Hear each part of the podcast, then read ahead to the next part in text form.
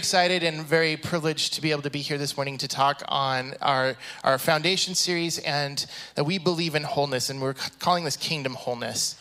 And Ryan mentioned it. We found uh, we find our our foundational scripture for this topic and for our belief in this, as Ryan quoted, is actually from Mark 12. I'm just going to read it real quick. Mark 12, 28 through 30. Um, and to set the, the scene, Jesus was teaching, and a teacher of the law was listening in. And verse 28 says this One of the teachers of the law came and heard them, meeting Jesus and the Pharisees and others, debating, and noticed that Jesus had given them good answers. And he asked them, Of all the commandments, which is the most important? As he was saying this to Jesus and asking him. And Jesus replied in verse 29 The most important one, answered Jesus, is this Hear, O Israel, the Lord our God, the Lord is one. Love the Lord your God with all of your heart, with all of your soul, and with all your mind and all your strength. The second is like this love your neighbor as yourself. There is no commandment greater than these. Now, just for context, when Jesus answered this, uh, he quoted from a couple passages in Deuteronomy and Numbers, and this was a prayer that became foundational in the life of the Jewish people. It was called the Shema. And it was something that was repeated daily morning and night. And it was this prayer of recitement that reminded the Israelites, the Hebrew people, to put the Lord their God, first off, it says, you know, the Lord is one. And uh, clearly, in the context culturally, they were surrounded by nations that believed in multiple gods and multiple deities. And, and this, from the very beginning, is saying, there is no other God beyond our God. God is God alone. And then as it continues saying, Love the Lord your God with all of your heart, your soul, your mind, your strength, essentially what it's saying is love God with all of you. The whole of you, every part of you, give and worship and love and commit to God. Your mind, your strength, your heart, your soul. This was a reminder for the Hebrew people that every part of us is called to worship and surrender to this God who is good. I, want to share this morning that one of the things that um, this message is going to feel a little bit like it borrows a bit from Kim's message last week when she taught about how we are a religious detox center. Because unfortunately, this topic of wholeness, or rather, how a lot of church culture has handled this topic, and how many of us have experienced it comes and works hand in hand with this, this conversation that we're a religious detox center. And let me put it to you this way I want to share uh, a story that I heard just this last week from a friend of mine who lives in Alabama and was sharing with me about a Bible study they were a part of. And the, the context of this, the story goes my friend was there. They were meeting, they were, they were having time of prayer and sharing. And one of the women in the Bible study was sharing about how her father had recently passed. And she was struggling with just sadness and grief. And had gotten to the point where she just felt like she just didn't have the energy or the time to do her daily devotionals, her quiet time. And my friend was listening in as the, the Sunday school, or not Sunday school, the, the Bible study home fellowship group began going around and, and reframing to her or, or, or sharing with her how, you know, she just really needed to get in the Word because that was the solution to her grief. And so as she shared, I just, I'm so sad. I just, I, I, I can't seem to get up and get into the Word of God. It was like, well, you need the Word of God. You need to get in and read the Bible. You need to get your Bible time in. And one by one, they, they proceeded to, in their help, shame her for not reading her scriptures daily. How many of you have ever experienced a moment maybe like that before? Let me tell you another story. Get everyone on board. This is my personal story. Um, years back, I was 14 years old and I had just recently started going back to church. And I was meeting with my youth pastor. I remember it was a very cold February morning and I was in his Ford Aerostar van back in the day. And we were meeting during lunch during my high school, and I, I, was meeting with him because I was dealing with all this pain and, and, and hurt from the realization of years of abuse and neglect and the consequences and the relational brokenness that it was forging in my life currently. And so, as I was sharing with him, I was processing all of this, all this pain, all this hurt, all this abuse, all this neglect. And he looked at me as I shared all of this and he said, Well, you just need to forgive these people. And I responded as a 14 year old boy, but that's really hard. They've really hurt me.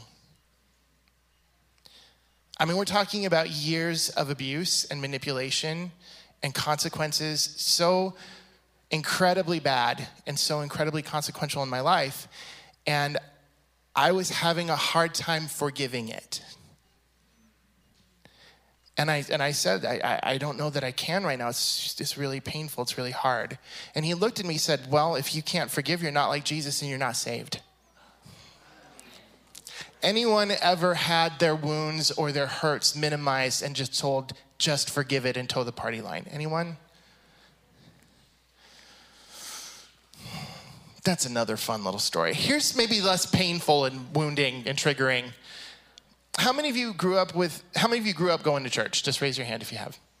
How many of you have heard the term put on your Sunday best? How many of you knew that was more than just your clothing?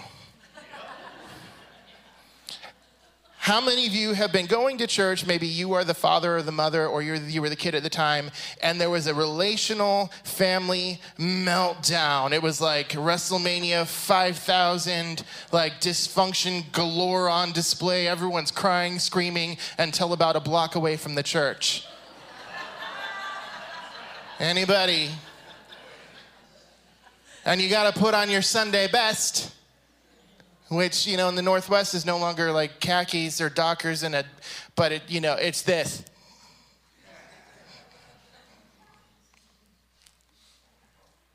And unfortunately, sometimes these rules, these religious rules, these expectations begin to infiltrate into the way that we operate and the way that we then perceive how God wants us to walk in a church. And we walk into church and we might be hurting and we might be discouraged and we might feel hopeless and helpless, but we sit and we sing the happy songs and we sing the hopeful songs even though we don't believe a darn word of it and we look around the room and we look at all the other happy, shiny people and we go, how come they are getting ministered to? How come they, how come, Lord, you, it feels like you answer their prayers or you care about them, but why am I still hurting? Never mind, just smile and sing the freaking song. Anyone? We don't do that here. In case you were wondering, we don't do that here. And if you're doing that here, we don't do that here.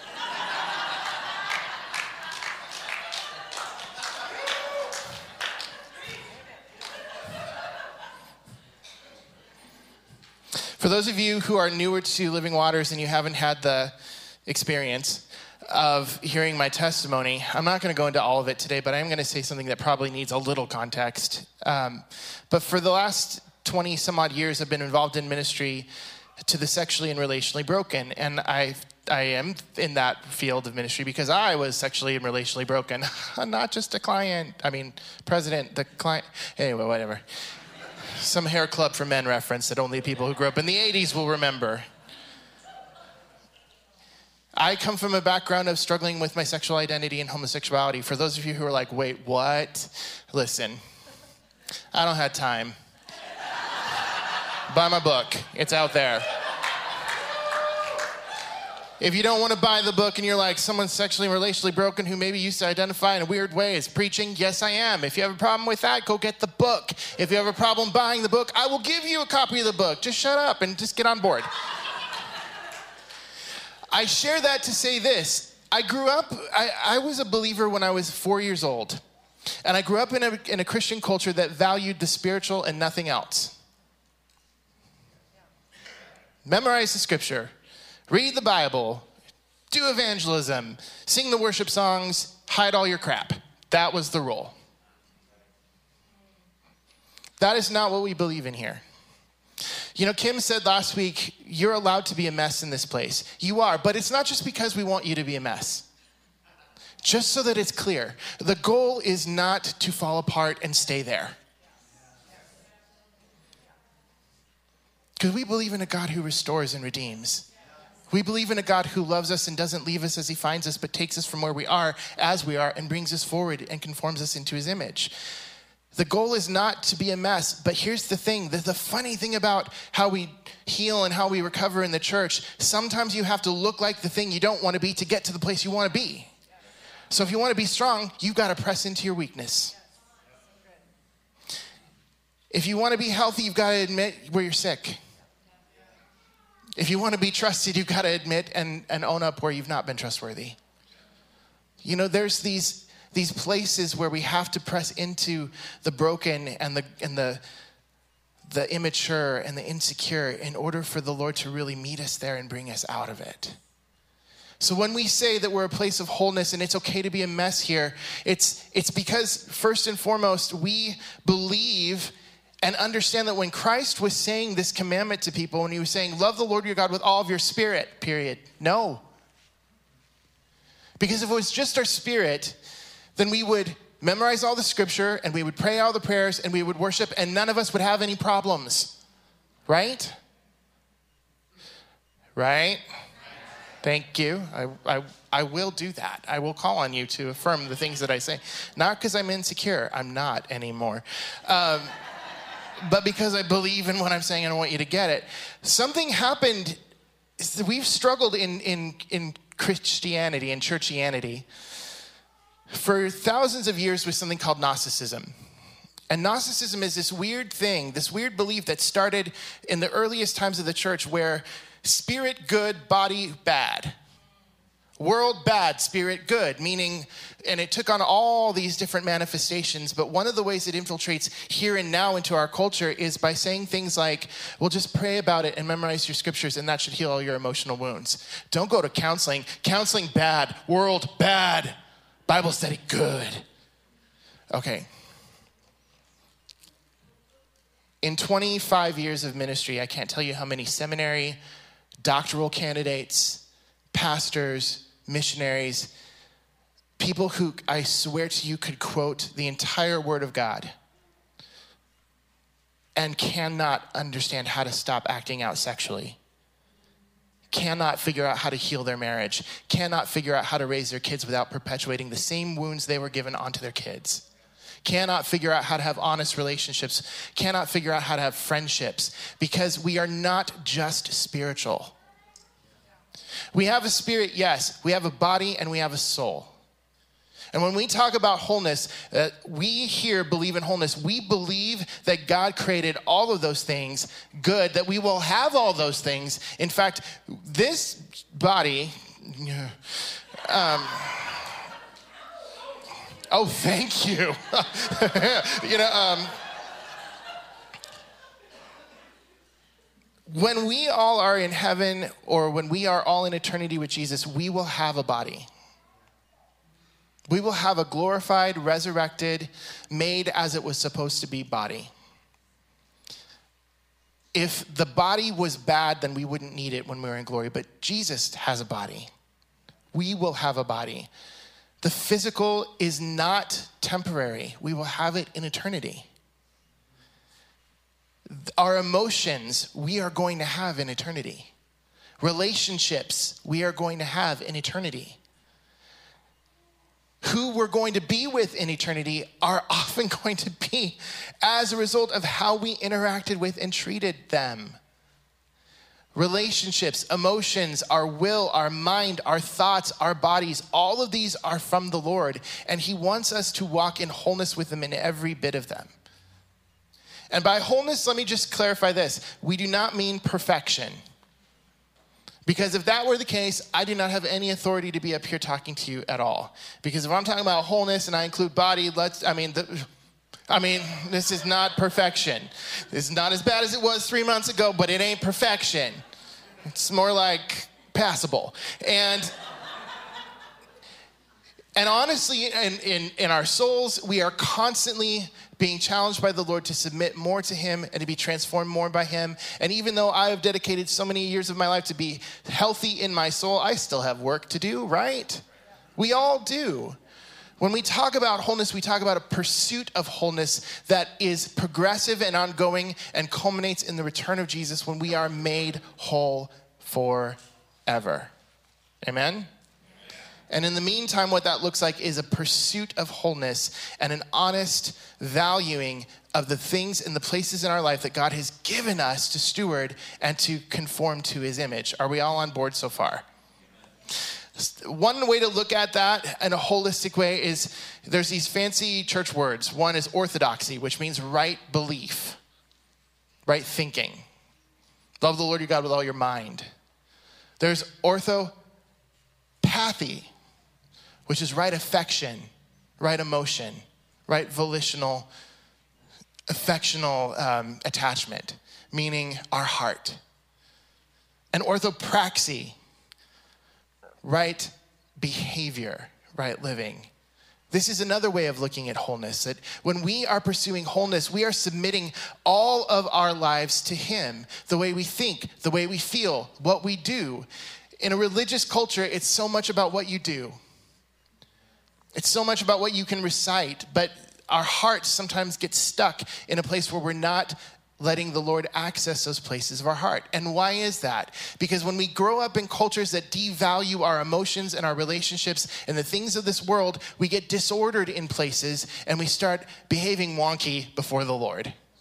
That is a theological term, wonky. It's in 1 Andrew chapter 8, verse mind your business. See, we're holistic beings, and how we engage with one another and the Lord is holistic. Dallas Willard, who is uh, arguably one of the greatest writers on spiritual formation, he wrote this. It says the human spirit is an inescapable fundamental fundamental aspect of every human being, and it takes on whichever character it has from the experiences and the choices and perceptions that we have lived through or made in our past. This is what it means to be formed. Our life and how we find the world now and in the future is almost totally a simple result of what we've become in the depths of our being, our spirit, our will, our heart. And from there, we see our world and interpret its reality. And from there, we make our choices and break forth into action and either try to change the world or live from our depths. The things that we've been through form the way that we engage. And we sang a song today. We sang, we sang several songs today. One of which was, you know, I'm no longer a slave to fear, I am a child of God.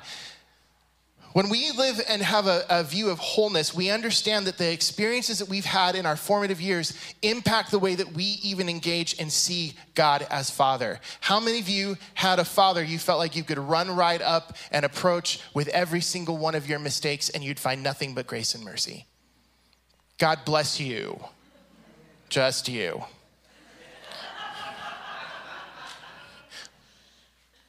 The rest of us are going to struggle to see the Heavenly Father through the lens of our experiences of our earthly Father. And unfortunately, for better or for worse, sometimes that's really good, sometimes that's really bad. Likewise, how of you had um, a mom that was, well, we're treading on some ground here. You ever notice we talk about father wounds a lot in church culture, but mom wounds we like, mom, no, mom was perfect. No, she wasn't. Don't do that to mom. Often we look at and we relate to the Holy Spirit based on how we interpreted or experienced our relationship with our mothers. Because that counselor, comforter, if you have a comforting, counseling mom, wonderful.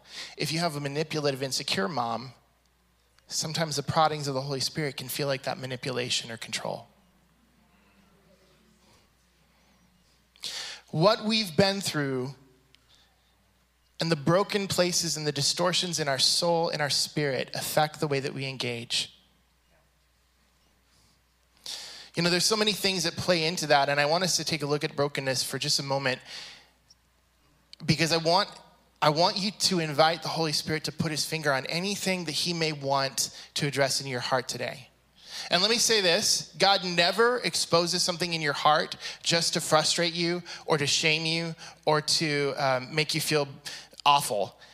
if the Father is revealing something to you, it's for the purpose of illuminating it to bring it to healing and restoration. So, can we trust the Holy Spirit and the good God who loves you? And trust me as well, He won't tell you everything wrong with you all at once. No, because that would kill all of us dead. And because, you know, sometimes you got to get to point B before you can get point C. And sometimes some of our brokenness sets itself up in a way that you have to go through one thing to get to another. But let's just talk about some things that maybe are in our hearts and our souls that in this place, a church that is the crying church, the church that will take for weeks to talk about lament, the church that will allow you to be angry and bitter and grumpy when you walk in for worship and will not shame you for it. In fact, we're like, good for you, you're grumpy and you're here. Praise the Lord. I just want to highlight a few things that, that maybe, if the Lord puts his finger on, that may be an invitation for you to invite his presence to lead you into some deeper healing today. So, the first thing is we have to address this thing of deprivation. Deprivation is lack, it's injustice, or it's unmet needs. Deprivation and addiction go hand in hand and they share a very dysfunctional relationship. Deprivation promotes this entitled heart position, which leads us to destructive and medicating behaviors because we did not get what we needed. Proverbs 27 7 says, To him who is well fed, honey is not desirable, but to him who is starving, the bitter thing will seem to taste sweet. Meaning that when we are starving or broken or we have an empty place in our life, sometimes we go and chase after the thing that might feel good, but is actually very destructive for our souls. But because we're starving, we don't know the difference. Deprivation leads us there. And often, in, to avoid that feeling, of that empty feeling of deprivation, we start medicating it with things that become addictive because it's not the thing that's actually the addiction that's actually the problem. It's our fear and aversion to feeling empty and alone and hopeless. Disassociation is also another issue. Disassociation is disconnection from full engagement with our body, with our soul, with our spirit, with our emotions, with the world around you. Dissociative moments happen for all of us every day. For example, how many of you have Netflix? Raise your hand. Don't there's no shame in your game. How many of you have ever been watching Netflix and had it say to you, "Are you still there?"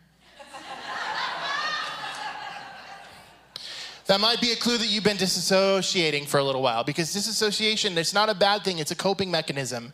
But what it reveals is there's something coming at us that we feel like we don't have the resources or ability to face or handle.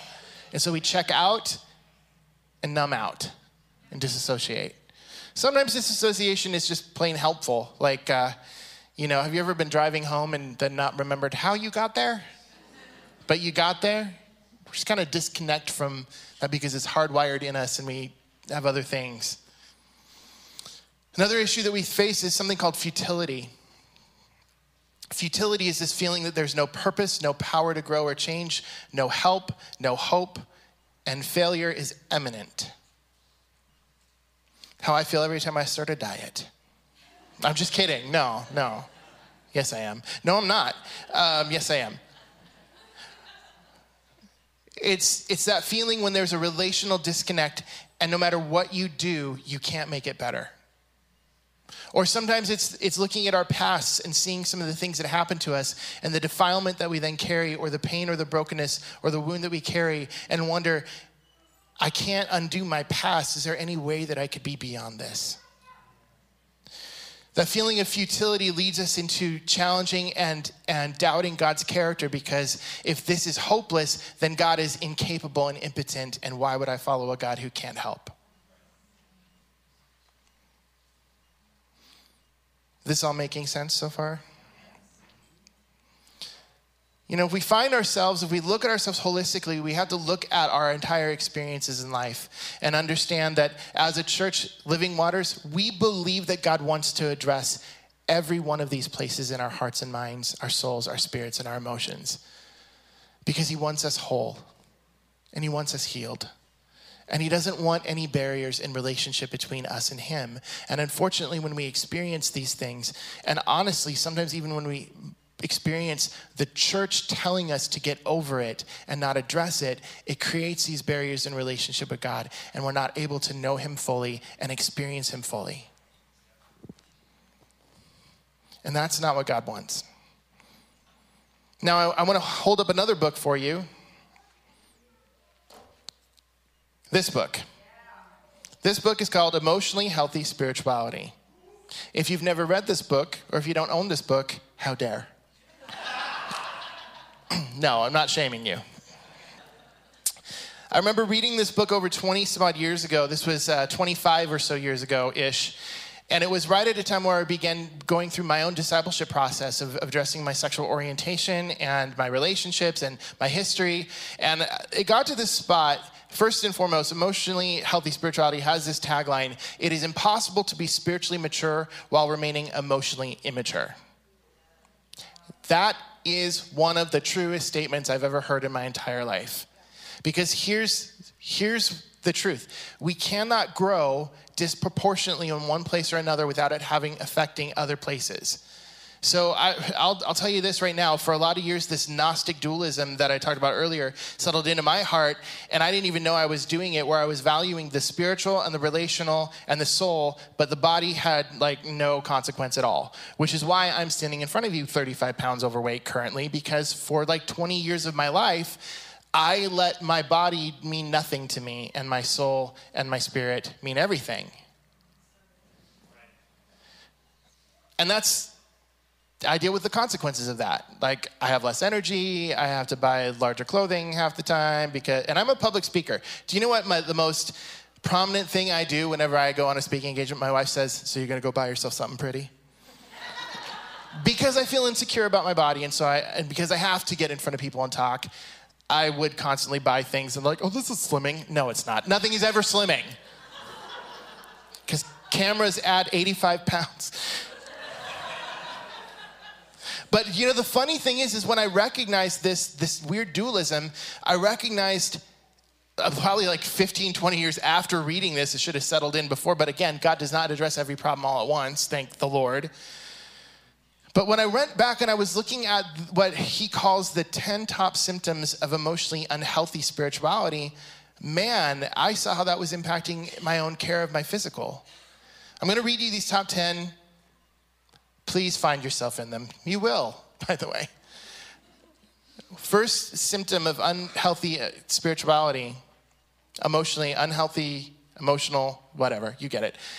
Using God to run from God. Using God to run from God. I don't know how many of you have had an experience where the Lord is trying to tell you or put his finger on something he wants to address in discipleship, but instead of actually doing that thing, you decide to go serve God instead. Anyone? Or the Lord tells you, hey, I want you to do this, but you're like, I think I should join the mission field. You shouldn't. You should deal with your crap. Number two, ignoring the emotions of anger, sadness, and fear. Oh, I think I had a witness somewhere. we get into this place and we sang it today, we sang it first thing today the joy of the Lord is my strength. Sometimes that phrase has been used as a weapon towards some of you. Where if you're dealing with emotions that are bad emotions, negative emotions, someone might say to you, Get over it. The joy of the Lord is your strength. Do you know that joy is not circumstantial and it's not the same thing as happiness? In fact, the Greek word for joy actually has its root in rejoicing, which is to worship God. When we worship God for who He is, that is our strength because we are assured of his character, of his heart for us. We are phrasing those things back, and it reminds our soul that we serve a Father and a good God who loves us, is faithful, and will not leave us. And that is our strength. Negative emotions, anger, sadness, fear, those are appropriate emotions here and even in worship. If you are coming in here this morning, if you have come in here this morning or any other morning and you're dealing with loss and pain and grief, that is okay. And it is appropriate to sing these words through tears and a grimace on your face or not at all. It is okay to sit and be angry and still choose to be present in worship because God will meet you there. When we avoid anger, when we avoid sadness, when we avoid fear, all we're doing is avoiding these primary indicators that God has put in our souls, in our, in our hearts, to tell us that something is going on that needs to be addressed. None of us would drive our car with the check engine light, the oil light, the brake light, and the thermostat screaming at us and say, everything's fine. If you do that, you're very silly. You're not gonna get very far, correct? If you are living your life and anger is always under the surface, or sadness is always under the surface, or fear is always under the surface, or even creeping out, if you ignore those things, you're not gonna get very far. Because the Lord has given those things to us so that we know and can see that we have issues to address. And again, the Lord never reveals anything to shame us, but to invite us into healing and restoration. Number three symptom dying to the wrong things. Good Lord. I, uh, this was the same youth pastor, not to bag on him too much, but I will because he provides so many examples. I remember when we were teaching the, uh, the, uh, the, the topic of Abraham and Isaac, and it became this spiritual principle. Stop me if you've heard this, or don't. Relate to me if you've been a part of this, where it was positioned for us that because Abraham had dreamed for Isaac and he loved Isaac, and God wanted to make sure that Abraham's heart was completely and totally God's and not this gift that he would give him. So he wanted, he, he called him to kill him.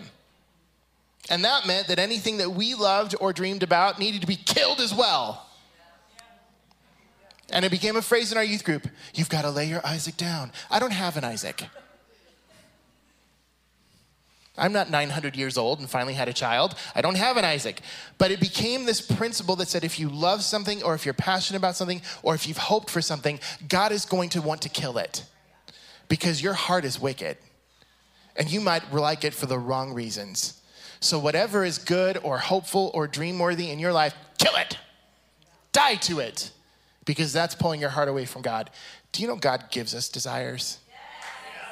God gives us dreams. He gives us things that He wants to accomplish in this world through us because it's His delight to use His children to do the things in this world.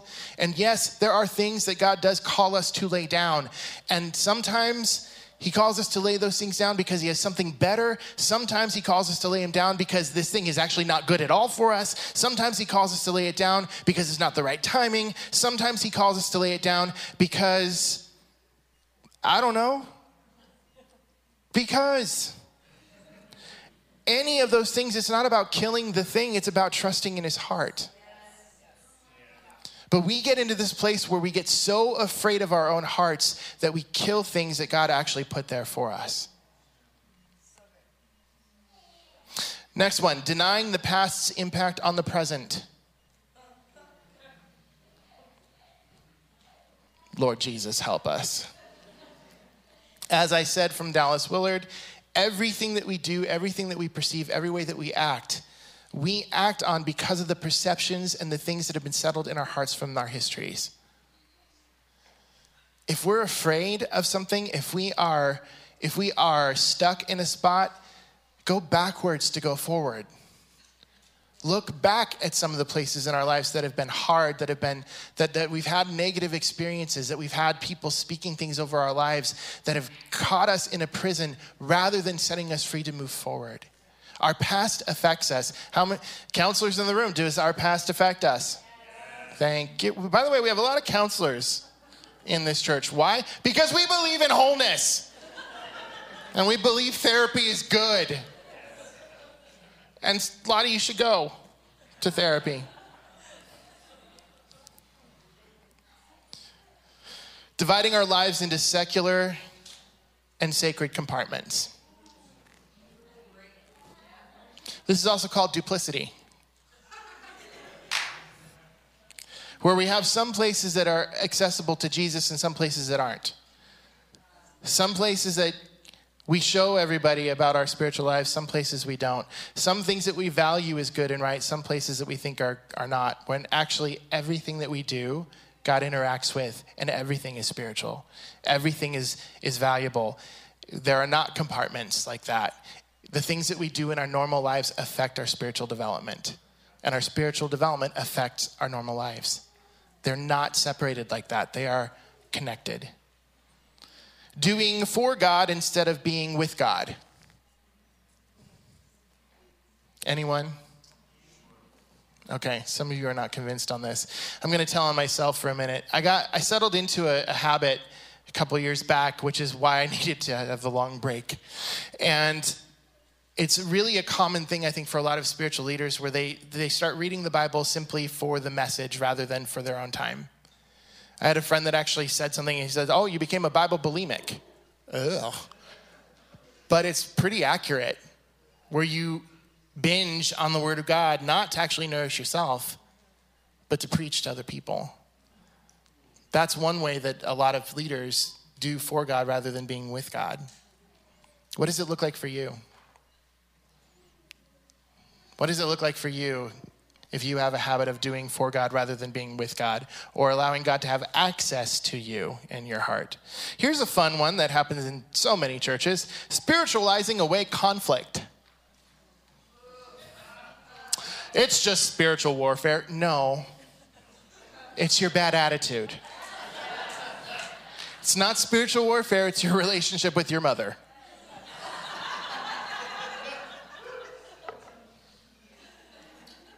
That may or may not have been something my wife said to me. Uh, I know, right? She's the best.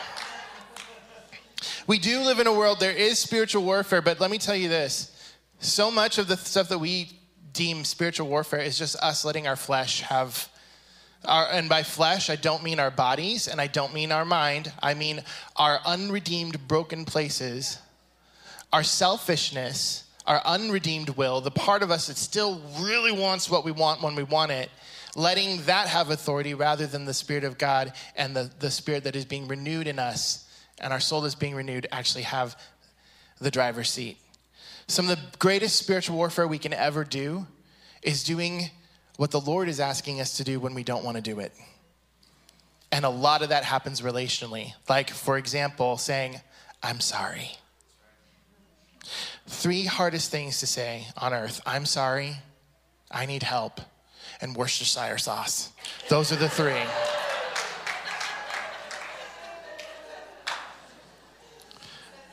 Number eight, covering over our brokenness, weakness, and failure. Putting a nice veneer on the things that we're broken or weak in. Can I say something to you? You will never know unconditional love until you allow your condition to be known.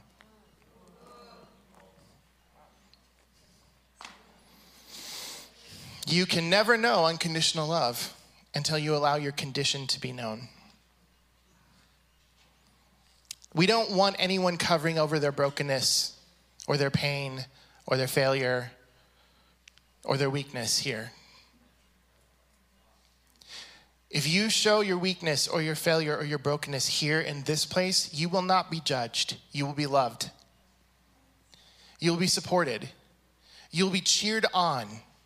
You will be congratulated for taking off your mask and letting us actually see what's going on. Because here's the deal we don't actually get to experience healing if we don't admit where there's a failure or a problem. Number nine, living without limits, lack of boundaries. That's a, that's a fun one. I'm not going to go into that. That's pretty self explanatory. And number 10, judging other people's spiritual journeys.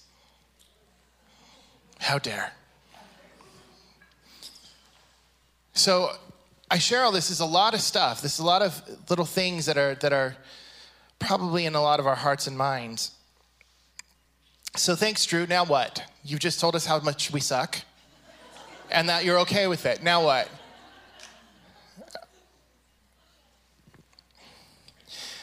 Wholeness requires us, the, the pursuit of wholeness requires honesty, it requires humility, and it requires engagement. As a pastor and as a person who's been working in pastoral care ministry and pastoral counseling and discipleship for 25 years, can I say this to you? And I'm not saying this judgmentally, I'm saying this compassionately. Your spiritual life is never going to grow if the only thing that you're, you're investing in it is the one hour a week you come here and listen to someone speak at you. Your relational and your emotional health, although let me say this the sermon is valuable. Save my job. Sermon is valuable. Church is very valuable, but it is not a substitute for your own your own engagement with the Lord, your own study of the word of God, your own prayers, your own worship. Again, if you are struggling with emotions and relationship and emotional health, please go to counseling. Number one, the church, we are never meant to be your one stop shop to wholeness. And any church that only lets you go to the church for help is not a healthy church. We love the therapists and the counselors and the resources in this valley that are available to you. And frankly, we can't do it all. And we're not equipped or educated to do it all. There are counseling groups and therapists and resources. Go find them. But let me tell you this you sitting across from a counselor for an hour a week, it's good, but it will not heal you if you do not take what you learn in that hour and begin to apply it for yourself. Amen? Amen. Let's say your counselor's like, I will say this as well, because I, I am on this, this little kick of saying, take some responsibility for your wholeness. If you are struggling with something and you know, like a lot of the counseling offices and therapists here in this valley, they're booked solid.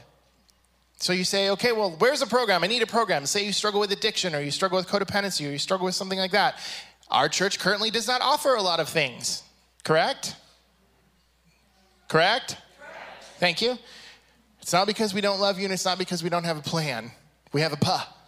But we're working on it. But let me also say that we are not a church that's insecure about our people. If there is another church in this valley that is running a Celebrate Recovery program and you need it, by all means, go to the other church and go to that program. We love you. Have fun. We're glad it's there. We're not insecure. There are, the body of Christ is meant to serve one another in unity. And if there is something that another church, you know, we'd love for you to stay on Sundays. But if there's a Tuesday night group or a Wednesday night group or a Thursday night group another church is doing, we love you and we want you to pursue everything you can to be whole. So go to that place and go to that group and we are going to, you know, develop some things that we can use to help and encourage your journey along this way too.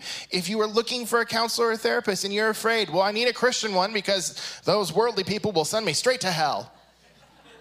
Now, I'm only quoting what I've heard in my own office before, so I'm not making this crap up. There is wisdom in knowing who is contributing to your life and your soul.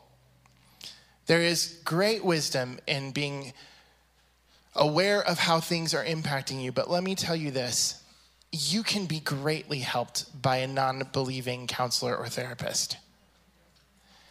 You just have responsibility that if you feel your soul being drawn away from Jesus, to be aware of that. And that is true with any pursuit. I love that Lou and Chantel are in this valley doing your kick butt for Jesus things that you are doing. I love that I can say to any woman, go here. And I can trust 100% that you are going to care for their souls and you're going to lead them in physical health and it's going to be awesome. And I don't need to worry about them becoming weird if they go to you.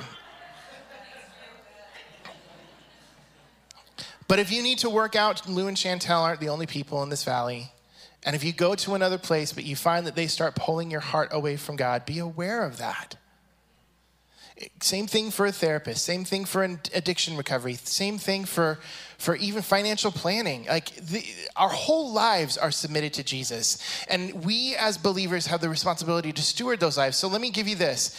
Uh, when asked um, the uh, old, oh God, who is it?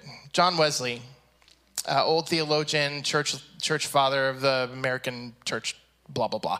Anyway, good guy. Better mom. Uh, he asked his mom one day for a definition of sin.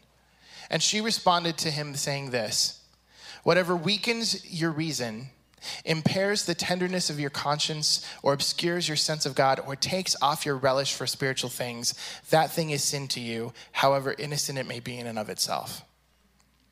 I'm going to tell you that as we pursue health and wholeness, there are many resources out there for us to do that.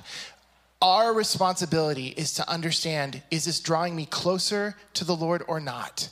And if something is drawing you further away or dulling your sense of the Lord, then be suspect of it and maybe find a different group or a different counselor or a different thing. But don't be afraid to take responsibility for your own journey and find resources that can help you. Do you get what I'm saying? I'm going to ask the worship team to start making their way back up here real quick. Because, of course, I'm long winded and almost out of time.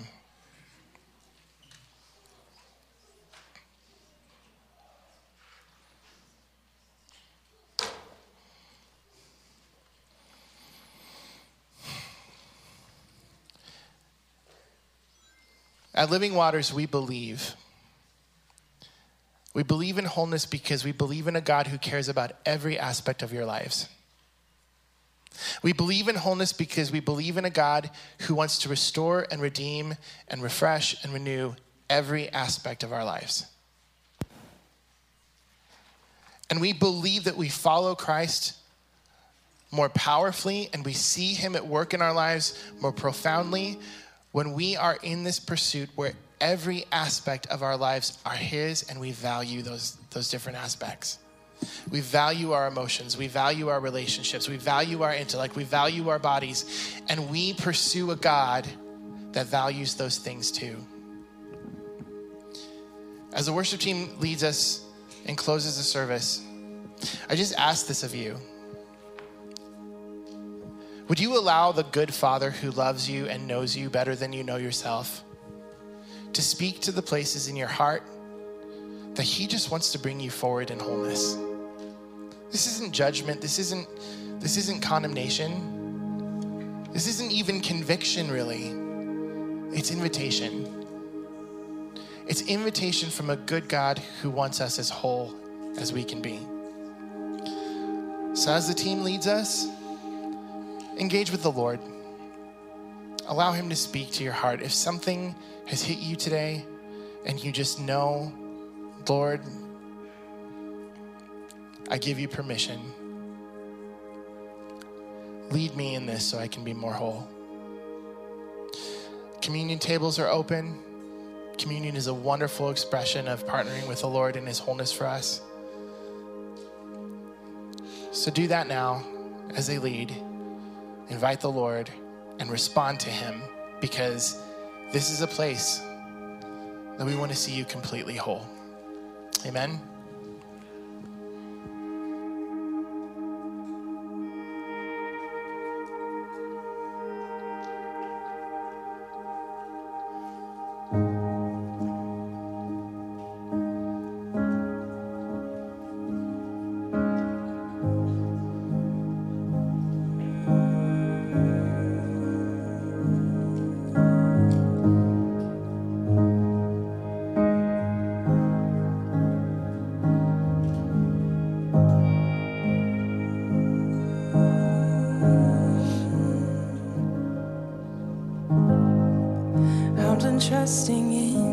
Sinking.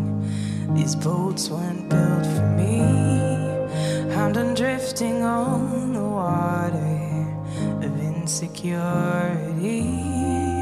In the noise and the distractions, the storms of arguing, I hear your voice calling.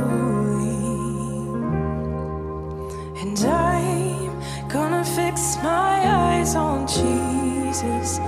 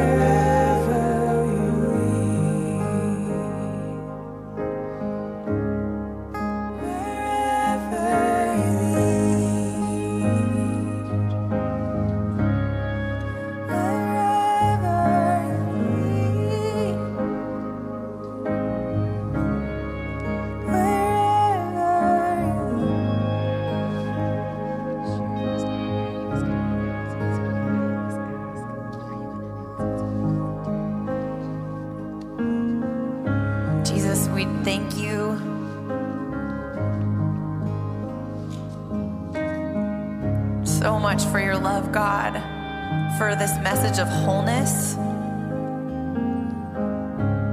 that Drew brought this morning.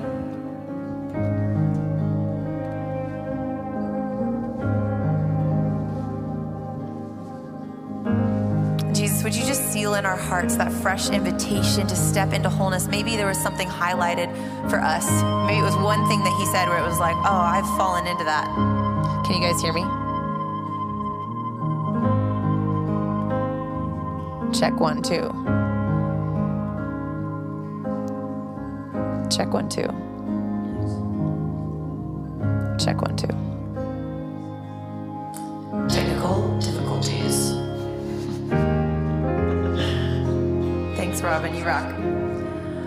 Yeah, maybe there was just one thing that Drew said that was highlighted to you out of that list he read. And we just want to invite you guys, like, whatever that is, I just pray that you'd not go through today without just being with Jesus in that thing. And maybe just asking him what his invitation for you is. You know, he's never, he never convicts us without having a plan and a way to walk out that thing he's inviting us to. Like he the Holy Spirit is our aid. He is our guide. He is the one that actually comes behind us and brings life in new places. So it's not up to you to shift that place. So whatever that is, Lord, we just thank you for the freedom that our church is stepping into and we agree in Jesus name for greater and greater levels of wholeness and healing as a church. Would we be a community of believers that are walking out wholeness? in every area of our life, God, and where we're able to be those safe, unconditional spaces for other people, Lord. Just pray that as a community in Jesus' name. Thank you for what you're doing in us, God. We love you so much. Amen.